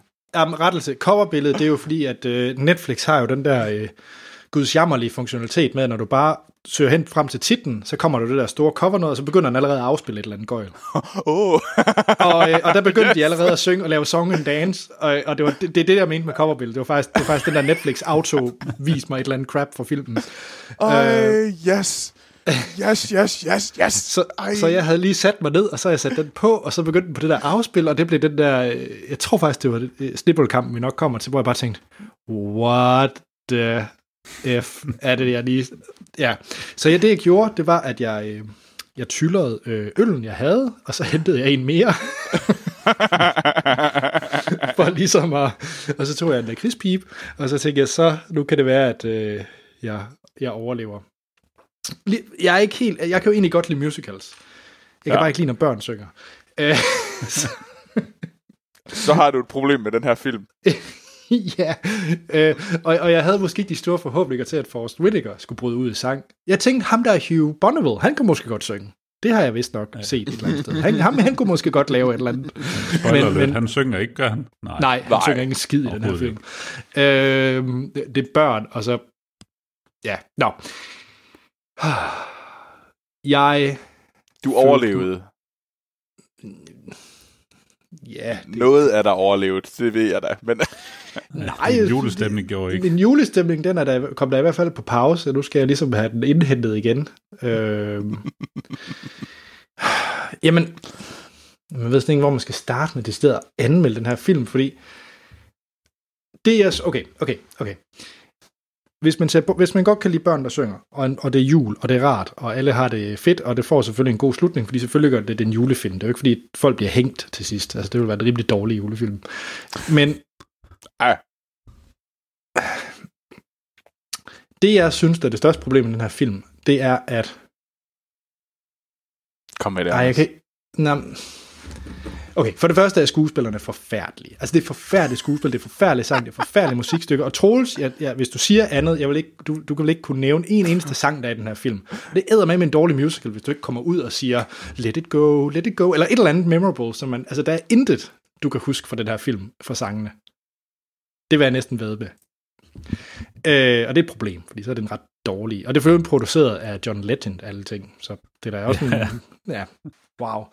Øh, Men jeg har et kæmpe problem med selve plottet. Altså, jeg synes, plottet er noget af det mest tåbelige. Altså, jeg glæder mig, Troels, at du får dine tredive sekunder, fordi jeg, jeg synes, det er det mest galman, sådan sindssyge plot, jeg længe har oplevet i en julefilm.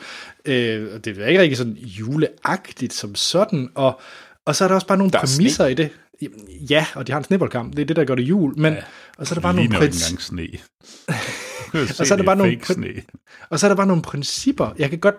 Det er fint, det er sådan lidt magisk og eventyrligt, men der er bare sådan nogle ting, hvor jeg tænker, okay, hvorfor, hvorfor kan man nu pludselig det der? Altså, der er nogle ja. ting, hvor det bare bliver lidt for, ja. for, for magisk, hvor jeg ikke rigtig forstår, hvad det er for en setting, vi er i. Nå, det, det er jo bare lidt gale. Er, er, er det ikke også lidt som om, at man forsøger at sælge øh, sådan Dickens juletema til, til det afroamerikanske publikum? Jo, det, det vil nok, jo, det, det er der også lidt af. Det, ja. Ja, Det tror jeg faktisk også, de har været ude at sige, at det var en af... det, var, det var faktisk en af formålene. Okay. Seriøst? Okay. Ja, jeg, jeg tror, de har været ude at sige, at det var... Det, jeg kan ikke huske, hvem... Jeg, synes, jeg læste en overskrift om, at det var, det var en, den julefilm, som man havde håbet på, der også var lavet til afroamerikanske børn, øh, dengang han voksede op. Så lav der noget ordentligt. Nå, Troels, hvad... Øhm...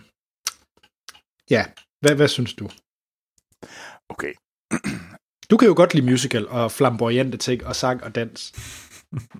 Jeg tror altså ikke, jeg kan lide... Jeg, jeg tror, du kan bedre lide musical, end jeg kan. Nej, det ved jeg ikke. Au. Ah, det er løgn. Du kan i hvert fald bedre lide øh, den der Lemis, end jeg kan. Det er rigtigt. Hvad synes jeg om den her...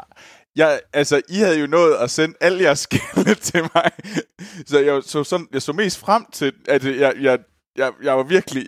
troede virkelig ikke, det var godt, det jeg skulle ind og se. Men jeg så lidt frem til det, fordi I havde den så meget. Så på en eller anden måde var der sådan en vis sådan, sådan glæde i jeres smerte øh, til at gå ind i den. Og det, det skal næsten have en stjerne for, så meget smerten har givet jer. For sådan er jeg åbenbart.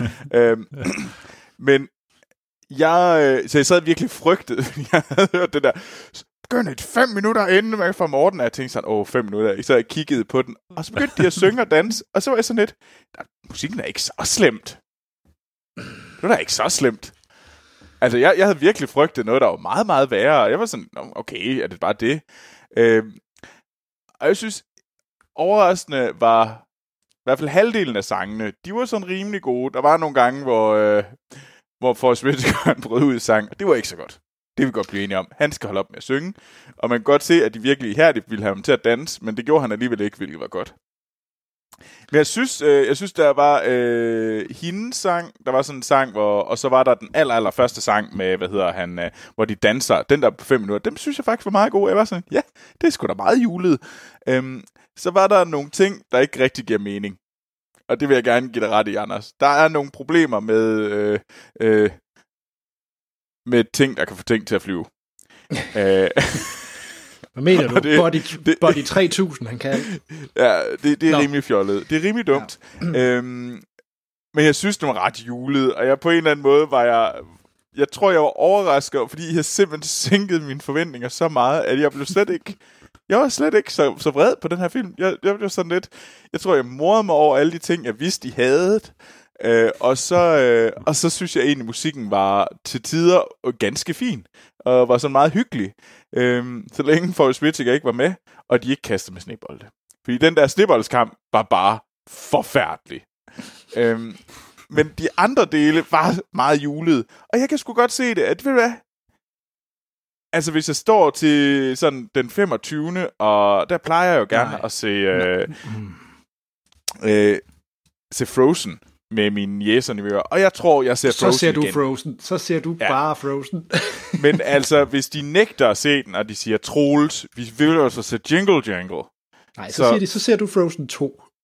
Så siger jeg til dem, ja, vi, vi kan godt se Frozen. Vi kan godt se, fro- vi vil hellere se Frozen, men ja, vi kan godt se Jingle Jangle, hvis det er det, I vil. Jeg vil prøve at overtale dem til det andet, men det kan vi godt. Fordi jeg ved, der er meget had i jeres hjerter. Og det, og det er jo selvfølgelig fordi, at øh, jeg ved godt, mængden er gået jer på. Og det er også synd for mængdene og landmændene. Men altså, ved du hvad, I, jeg synes ikke, I skal glemme, at verden er et magisk og smukt sted. Så jeg synes, I, jeg ved, jeg synes, I er blevet sådan lidt... Øh, sådan lidt Scrooge-agtige der i Danmark. Det, jeg synes, I skal blive lidt gladere. I kan altid komme til Frankrig, bliver... og så er det hele meget mere magisk. Man bliver fandme ikke gladere af at se den her film. Nej, det kan man ikke. Tværtimod.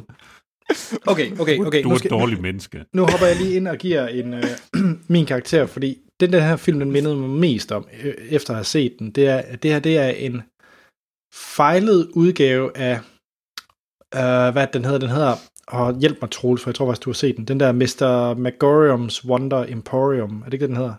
Åh, oh, ja. jo. Ja. Øh, ja. Øh, øh, ja. Ikke med, hvad hedder hun? Øh, Natalie Portman, ikke? Jo. Øh, jo. Jeg så den faktisk aldrig. Nå. Øh, den har jeg, jeg aldrig set. Jeg har set den et par gange. Øh, og hvad er den hedder? Hvorfor har du dog det? Fordi det er faktisk en udmærket film. Og den her film forsøger så meget at være den film, fordi at Forrest Whitaker vil rigtig gerne være Dustin Hoffmans karakter i den der mm. Emporium, bla bla bla. Øhm, så det, den her, den forsøger at både være sådan noget Charlie and the Chocolate Factory og, og den film ja. på, på, på samme tid, og det, det fejler bare, og der er altså ikke ret meget, du har. Det havde jeg i hvert fald ikke. Det var ikke, fordi jeg, jeg var bedøvende ligeglad med karaktererne. Altså som i bedøvende ligeglad med. Og den skreg til himlen, hvad der kom til at ske, fordi... Og det, og det er også fint. Okay, det vil jeg gerne trække tilbage, fordi selvfølgelig, det er en julefilm. Alt skriger til ja. himlen, hvad der kommer til at ske. Altså, mm. ja, ja ved, John, John McClane, han klarer skærne. Det er fint. Alle ved, ja, hvad der kommer præcis. til at ske i en julefilm. Men, mm. men jeg synes bare... Sangene var ringe. Der er ikke noget, der er memorable. Øh, jeg føler ikke rigtigt, at man holder med nogen. Jeg synes, for Forrest Whitaker er rædselsfuld i den her film. Specielt når han synger. Det skal han bare helt holde op med. øh, det skal han aldrig gøre igen. Han skal aldrig gøre det igen. Øh, jeg synes, selv, man skal den eneste, som, som jeg så lærte her, inden vi begyndte at optage, jeg synes faktisk, at Ricky Martins ting, han er, er meget sjov. Det er fint. The Matador. Ja, det, det er fint. Mm. Øh, men mit største problem, det er bare, det giver ingen mening, hvad der foregår i den her film. Altså plottet giver intet mening, fordi hvis, hvis ting kan det, som ting pludselig kan, nu snakker jeg om noget, kan få noget til at flyve, altså så ville der ikke være nogen film, hvis de bare tog, tog bare nogenlunde sensible beslutninger, så ville de jo bare bygge noget, ligesom man har gjort før, klare skærne, problemløst. Men nej, man skal igennem tåbelige, tåbelige dansesekvenser og idiot... Nå, ja. En stjerne. okay, okay. Jeg synes det... Igen, jeg ved ikke lige... Det blev meget øh, bitre. Nej. Hvor jeres glæde, jeres sense of wonder... Hold din kæft.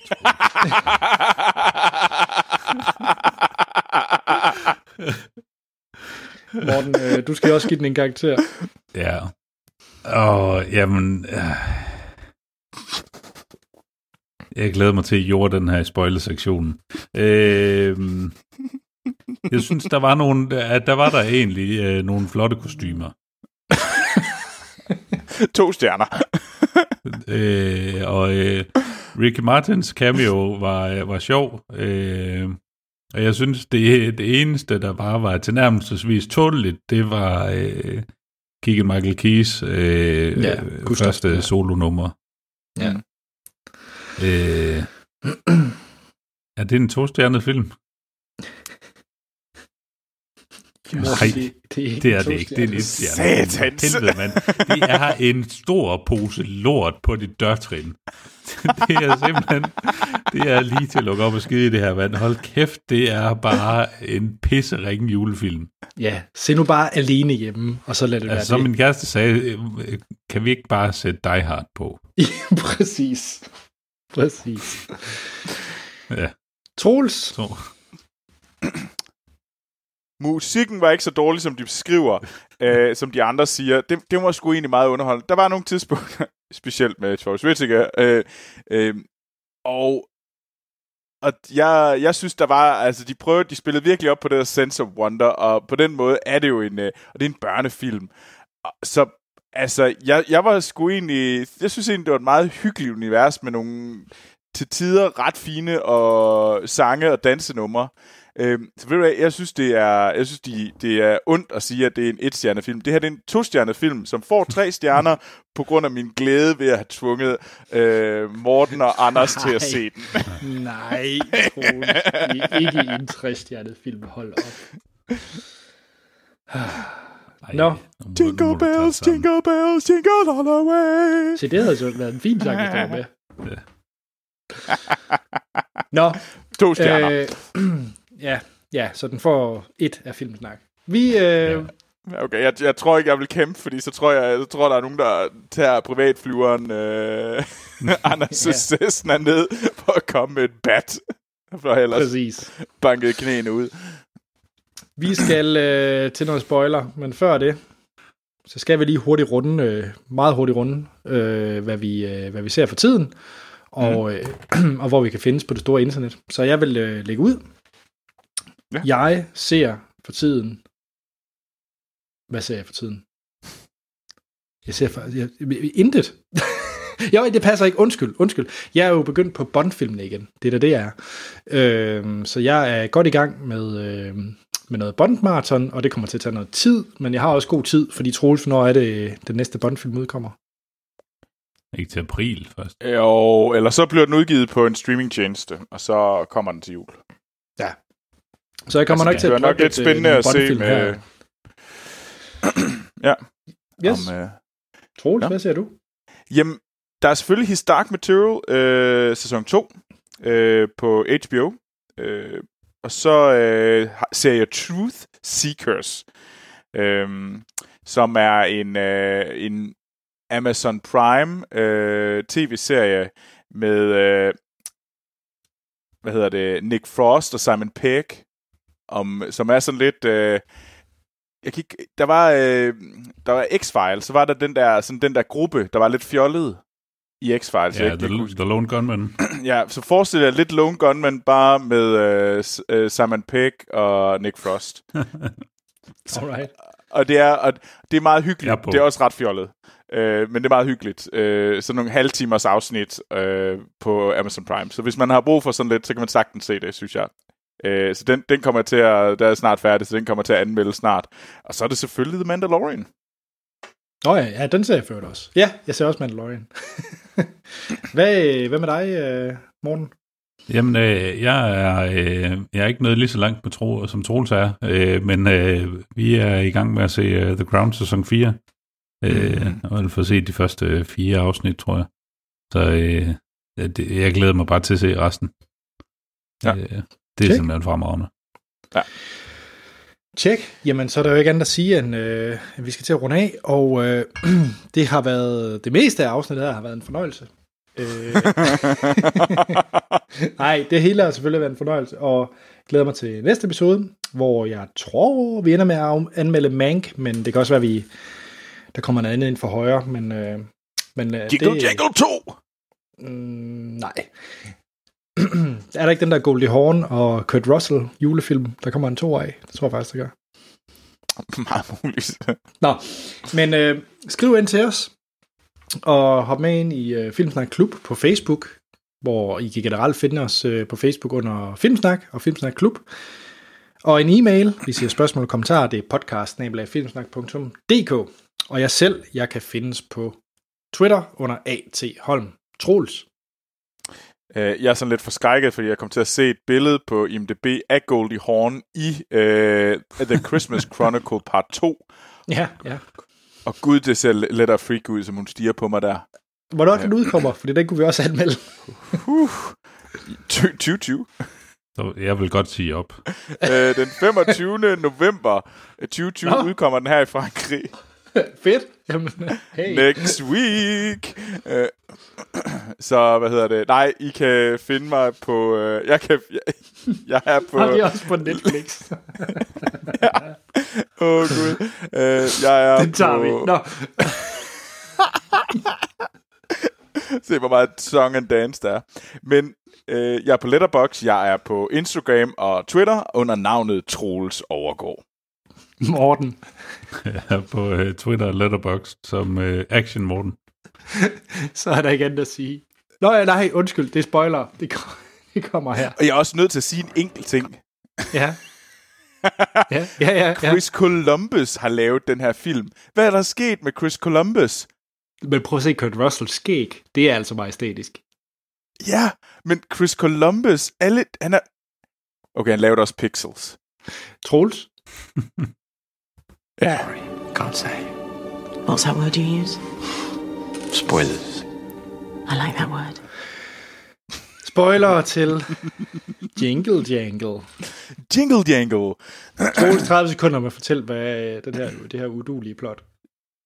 Jeronicus Jangle er en fantastisk opfinder, og han øh, synger og danser, og så laver han en robot, en ond øh, matador-robot, øh, sådan en øh, tyrefægter-robot, som overtaler hans øh, Jeronicus' øh, medhjælper Gustafsson til at øh, flygte med alle opfindelserne, og så taber øh, øh, Dyronicus modet, og han øh, og Gustavsen bliver den største, øh, hvad hedder det, inventor. tredive år senere, hvor øh, Dyronicus har mistet det hele, så kommer hans barnebarn tilbage, og de hun finder hun sørger for at finde glæden i bedstefar, og de øh, og så genopfinder de barnebarnets og morens, øh, hvad hedder det, gamle dukke Buddy tre tusind, og så propper de hjertet i, som drives af belief.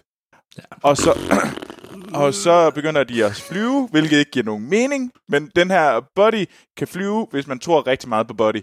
Og så Gustafsson stjæler Buddy, og så redder de Buddy, og så er de alle sammen gode igen. Øh. Song and dance. Da, da, da, da, da, da, da, ja, det ender med, at han får den seje butik igen. Hurra. Ja. Yes. Ja. Det var faktisk under tredive sekunder. Boom, boom. Sneboldkampen. Hvad sker der med den sneboldkamp? Ja.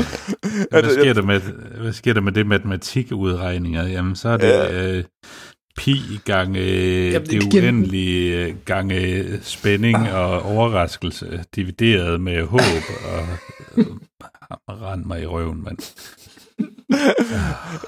Men det er bare sådan lidt juleagtigt, det kan man på en eller anden måde, jeg kan, underst- jeg kan forstå dit had, men jeg kan også, det er sådan meget børneagtigt, meget børnevenligt, ja, men, nok, men ja, snibboldskamp, hvis man er mellem det, syv og ti. Ja. Hvis de havde scoret snibboldskampen, så tror jeg, altså på et eller andet, så kunne jeg måske godt sådan lidt bedre have afklaret, at jeg har givet den tre stjerner, mest for at pisse jer af. Men altså, det kunne jeg ikke med den snibboldskamp. Fordi de der, de danser, og så lige pludselig bliver der jamen, det, så alt mulig magi, øh, hvor de kaster med snebolde, og alle begynder at kaste snibboldskampe og synge og danse, og det ser det meget fake ud. Det er jo det, der er så irriterende, fordi det er jo ikke magi. Det er jo bare... I det der whimsy-verden, så er de bare gode til at kaste meget af det. Ja. Og det, og det er det, der, og det, det, det, det, jeg har problem med, hele bare settingen i det her. Det er så, jeg forstår ikke, hvad det er, der er... Magic! Yeah, It's a yeah. childlike wonder. Ja.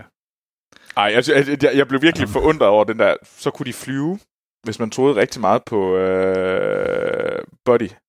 Øhm... Ja, og ham der knægte meget... Edison, han var også virkelig irriterende. Men alle børnene var jo irriterende. Ja. Jamen, altså, Troels, det, og det skrev jeg også på vores messenger, tror jeg, fordi da du sagde, at du var, du var i tvivl om, hvorfor robotterne kunne få folk til at flyve, så jeg skrev til dig, det kan det, fordi det er en lortefilm. uh, og, jeg, og jeg elsker, hvad hedder det, navnene på hende her barnebarnet. Hun hedder nemlig Journey. Og ja. Det er jo fordi, at Geronicus skal på en rejse. Yeah. Og bedstemoren, som hende, der fortæller historien helt i starten, som er en gammel udgave af Journey, hun hedder selvfølgelig Grandmother Journey. Mm-hmm. mm-hmm. altså, altså, jeg forstår heller ikke, hvor, altså, hvis det her det er en film, der er, der henvender sig til det afroamerikanske publikum primært, og forsøger at give dem en, en julefilm, som de kan se med ungerne hvert år. Hvorfor hedder Keegan Michael Keys karakter Gustafsson? det, det er sådan lidt... Er det ikke lidt... Øh, det er fordi, det er de onde svenskere. Lidt, lidt for nordisk. Geronicus Gustafsson og mister Delacroix. Altså, og det var... Ja, der, man kan godt mærke, at de har virkelig prøvet at stjæle med arm og ben fra Dickinson. Og også hele sådan set, set, setting er meget sådan... Jamen, sådan. Hvad, hvad var hele den der love interest med hende der postdamen? Ja, det giver ingen mening. Åh oh, ja, postdamen. Hvor, hvorfor, ja, hvorfor, hvorfor, og hvorfor skulle hun insistere på, at han skulle kaldes Jerry? Det var sådan lidt, hvad, hvad kom der ud af det? Det var også bare for sådan en dårlig undskyldning for at kunne klemme to-tre sange mere ind. Ja... Yeah. Troels, hvad var din yndlingssang? Jeg tror, det var den første sang. så, og så gik det ned ad bakke derefter. ja, lidt. okay. Så vil jeg sige, at Keegan Michael Keys øh, øh, store øh, villain-nummer, den, den ja. første sang, han havde, det var, Ej, det var også okay. Det var godt, synes jeg. Magic Man G, er det ikke det, den hed? Ja. Men det, ja. jeg, jeg synes, han var faktisk han var nok den eneste karakter, der egentlig er nogenlunde fed i den her film. Han er og også han er vanvittigt overcastet til sådan en film her. Jo, jo, jo. Men altså, det er sådan... Han, han har sikkert fået et, bare, et han passer spænd af penge. Ind i rollen, altså.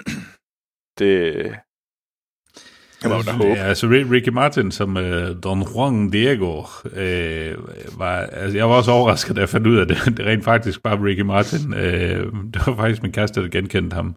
Øh, men øh, jeg synes, det var, det var sådan, det var en sjov gimmick, men det var sådan lidt, altså, det lidt, han var med, det nåede også at blive lidt for meget, synes jeg. Ja. Ja, Edison for helvede, mand. Dum idiot. Hvorfor er det dumme børn? Ej. Oh. Det er to timer af mit liv, jeg aldrig får igen, Troels. I know. Håber, and what a rigtig glorious two hours it was for me. Jeg håber, men jeg du kommer i karantæne, så du ikke kan komme hjem til jul. Boom! Nu, nu, nu kommer... Nu er der, nu der ikke... No more mister Nice Morten. Ja. Ej, det mener, over, det mener jeg ikke. Det mener ikke. Vi skal også have julefrokost. Du tak, må godt tak, komme hjem. Tak, Morten. Jeg håber, du kommer i karantæne, når du kommer tilbage til frokost. Produktionsselskabet bag har faktisk lavet nogle... altså, det er dem, der har lavet produktionsselskabet, der har lavet Bruce Brothers, Ghostbusters, The Cable Guy, øh, Happy Gilmore. Så det er jo ikke... Altså, altså du har bare nævnt film fra halvfjerdserne og halvfemserne, har du ikke? jo, jo, men så, det bliver så, resten, det er noget, jeg ikke ved, hvad er. altså, det, så et eller andet måde, så, så det, der er sket med det der produktionsselskab, det er ligesom det, er det samme, som er ske, sket med Chris Columbus. Han lavede Alene Hjemme, han lavede mister Doubtfire, han lavede øh, de første Harry Potter-film, så lavede han Pixels, og ja, nu er det så Jingle Jangle.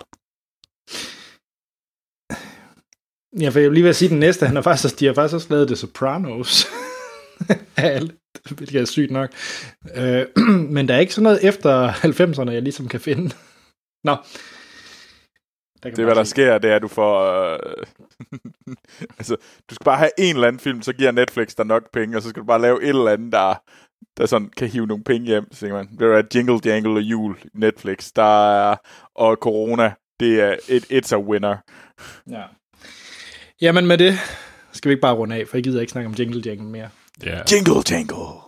Check. Hej.